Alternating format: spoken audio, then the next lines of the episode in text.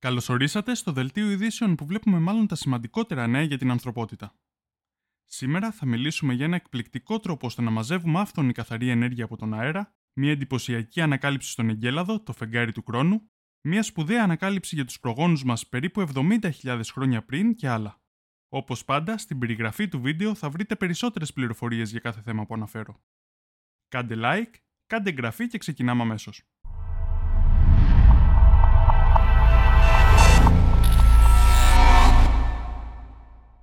Ξεκινάμε με μία είδηση που με εντυπωσίασε.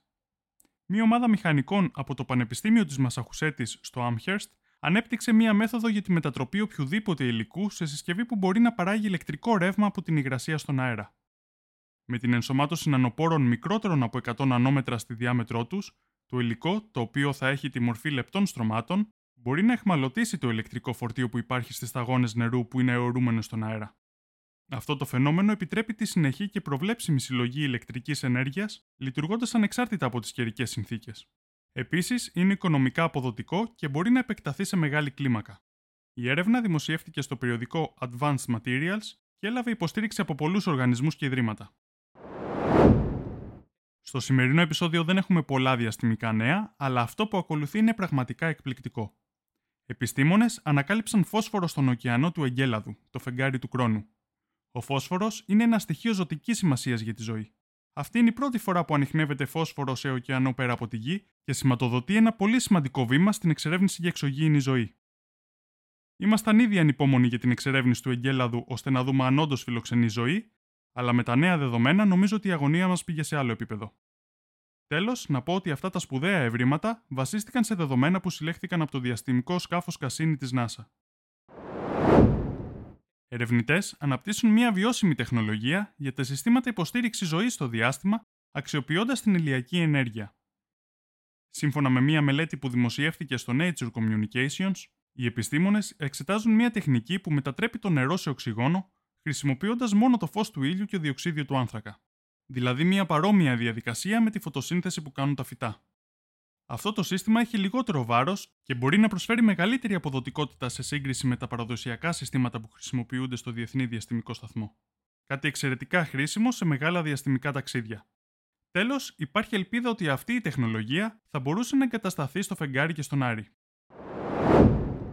Πάμε σε ένα διαφορετικό θέμα που αφορά τους προγόνους μας πολλά χρόνια πριν.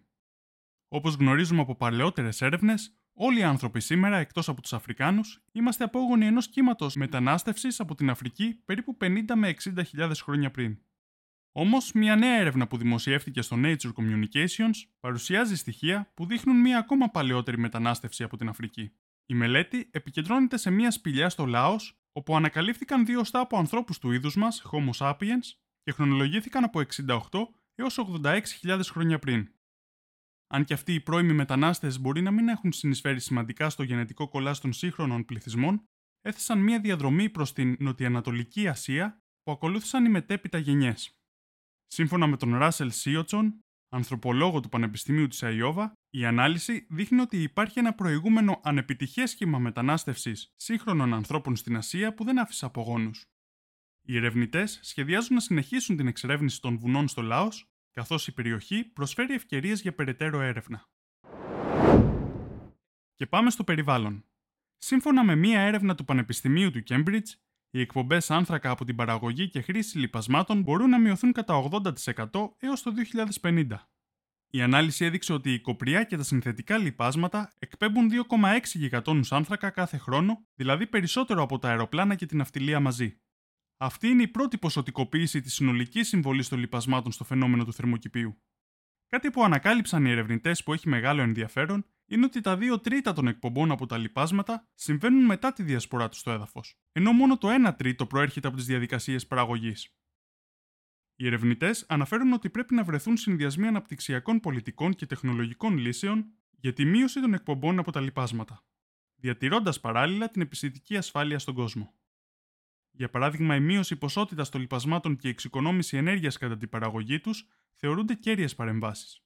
Οι ειδικοί εκτιμούν ότι εάν τέτοιες λύσεις μπορέσουν να εφαρμοστούν σε κλίμακα, οι εκπομπές από την κοπριά και τα συνθετικά λιπάσματα θα μπορούσαν να μειωθούν έως και 80%. Δηλαδή στο 1 πέμπτο των σημερινών επιπέδων, χωρίς απώλεια παραγωγικότητας. Τα αποτελέσματα της έρευνας δημοσιεύτηκαν στο περιοδικό Nature Food. Μηχανικοί του MIT ανέπτυξαν ένα υπεραπορροφητικό υλικό που μπορεί να συλλέγει μια αξιοσημείωτη ποσότητα υγρασίας από τον αέρα, ακόμη και σε συνθήκες ερήμου με σχετική υγρασία 30%. Το διαφανές ελαστικό υλικό είναι κατασκευασμένο από υδρογέλη, όμως η ομάδα ενίσχυσε περαιτέρω τις απορροφητικές του ιδιότητες με την προσθήκη χλωριούχου λιθίου. Καθώς το υλικό απορροφά την υγρασία, διωγγώνεται και έτσι μπορεί να φιλοξενήσει ακόμη περισσότερη υγρασία. Οι ατμοί μπορούν στη συνέχεια να συμπυκνωθούν σε μια κρύα επιφάνεια και να δώσουν καθαρό νερό. Εάν αυτό το υλικό μπορέσει να παραχθεί γρήγορα σε μεγάλη κλίμακα, θα μπορούσε να χρησιμοποιηθεί ως συλλέκτης νερού, ιδιαίτερα στην έρημο και στις περιοχές με έλλειψη νερού, ώστε να απορροφά συνεχώς ατμούς που θα μπορούσαν στη συνέχεια να συμπυκνωθούν σε πόσιμο νερό. Οι ερευνητές φαντάζονται επίσης ότι το υλικό θα μπορούσε να τοποθετηθεί σε μονάδες κλιματισμού ως στοιχείο εξοικονόμησης ενέργειας και αφήγρανση. Τα αποτελέσματα της έρευνας δημοσιεύτηκαν στο περιοδικό Advanced Materials. Και πάμε στο μοναδικό θέμα υγείας για σήμερα. Μία πειραματική θεραπεία μείωσε σημαντικά τις κρίσεις επιληψίας σε δύο ασθενείς. Η θεραπεία περιλαμβάνει εγκεφαλική ένεση με νευρώνες που έχουν καλλιεργηθεί σε εργαστήριο με σκοπό να μειώσουν την ηλεκτρική εγκεφαλική δραστηριότητα και να σταματήσουν τις κρίσεις. Ενώ είναι ακόμα νωρίς να επιβεβαιωθεί η αποτελεσματικότητα της θεραπείας, τα αρχικά αποτελέσματα θεωρούνται πολύ ενθαρρυντικά. Η θεραπεία προσφέρει ελπίδα σε όσους δεν ανταποκρίνονται στη φαρμακευτική αγωγή ή δεν είναι υποψήφιοι για χειρουργική επέμβαση. Οι ασθενείς που συμμετείχαν στη δοκιμή έδειξαν σημαντική βελτίωση, με μείωση άνω του 95 και 90% στις μηνύε κρίσεις αντίστοιχα. Φυσικά, αυτή η ελπιδοφόρα θεραπεία απαιτεί περαιτέρω έρευνα. Το Ευρωπαϊκό Κοινοβούλιο ενέκρινε νέους κανόνες για το σχεδιασμό, την παραγωγή και την ανακύκλωση των επαναφορτιζόμενων μπαταριών. Οι επαναφορτιζόμενες μπαταρίες ηλεκτρικών οχημάτων και οι βιομηχανικές μπαταρίες θα πρέπει να διαθέτουν υποχρεωτική δήλωση αποτυπώματος του άνθρακα, ετικέτα και ψηφιακό διαβατήριο. Ενώ οι μπαταρίες από smartphones, tablets και φωτογραφικές μηχανές θα πρέπει να έχουν τη δυνατότητα να αφαιρούνται και να αντικαθιστώνται εύκολα. Δηλαδή, επιτέλους θα επιστρέψουν οι αποσπόμενες μπαταρίες. Τέλος, οι νέοι κανόνες προβλέπουν αυστηρούς ελέγχους για τη συλλογή των αποβλήτων και την ανάκτηση υλικών από παλιές μπαταρίες. Νομίζω χρειαζόντουσαν πολύ αυτοί οι κανονισμοί. Το τελευταίο θέμα για σήμερα αφορά τα αυτοκίνητα. Σε προηγούμενο επεισόδιο είχαμε μιλήσει για την επανάσταση που γίνεται στην ηλεκτροκίνηση με το ποσοστό των ηλεκτρικών αυτοκινήτων στην αγορά να αυξάνεται ραγδαία. Όμως δεν έχουμε μιλήσει ποτέ για τα αυτοκίνητα υδρογόνου. Σύμφωνα με έκθεση του Bloomberg NEF, οι πωλήσεις αυτοκινήτων υδρογόνου με κυψέλες καυσίμου είναι τόσο χαμηλές, ώστε δεν μπορούν να γίνουν μακροπρόθεσμες προβλέψεις για το μέλλον τους. Το 2022 αντιστοιχούσαν μόλις το 0,02% των παγκόσμιων πωλήσεων επιβατικών οχημάτων, με μόλις 15.391 αυτοκίνητα που πωλήθηκαν σε σύγκριση με τα 10,5 εκατομμύρια ηλεκτρικά οχήματα. Επίσης, οι πωλήσεις των επιβατικών αυτοκινήτων υδρογόνου μειώθηκαν παγκοσμίως το 2022. Βέβαια, αναμένεται να κυκλοφορήσουν περισσότερα μοντέλα αυτοκινήτων υδρογόνου τα επόμενα χρόνια, όμως είναι απίθανο να γίνουν mainstream λόγω των υψηλότερων δαπανών σε σύγκριση με τα ηλεκτρικά οχήματα. Ωστόσο, τα φορτηγά και τα λεωφορεία υδρογόνου θεωρούνται πιο ελπιδοφόρα για το μέλλον. Ιδιαίτερα σε περιπτώσεις που απαιτούνται σύντομη χρόνη φόρτισης και μεγάλες αποστάσεις. Αυτά ήταν τα νέα για την εβδομάδα που μας πέρασε. Εάν βρίσκεται χρήσιμη τη δουλειά μου, κάντε like και εγγραφή. Επίσης, μπορείτε να με ακολουθήσετε και στα social media. Σας ευχαριστώ πολύ για την προσοχή σας, θα τα ξαναπούμε την επόμενη Παρασκευή αλλά και στα σχόλια.